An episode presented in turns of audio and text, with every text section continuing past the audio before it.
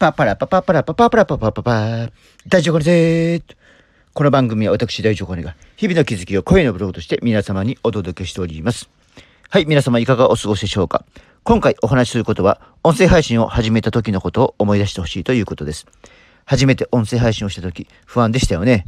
フォロワーゼロ、再生数自分という時期があったと思います。私もそうでした。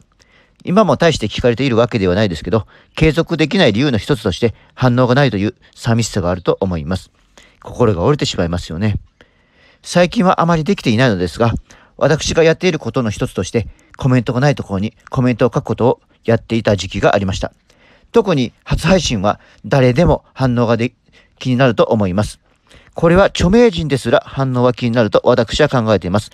だから、関連一番乗りでもなく、コメント一番乗りの精神で音声配信を盛り上げていきたいですよね。ほいじゃあね。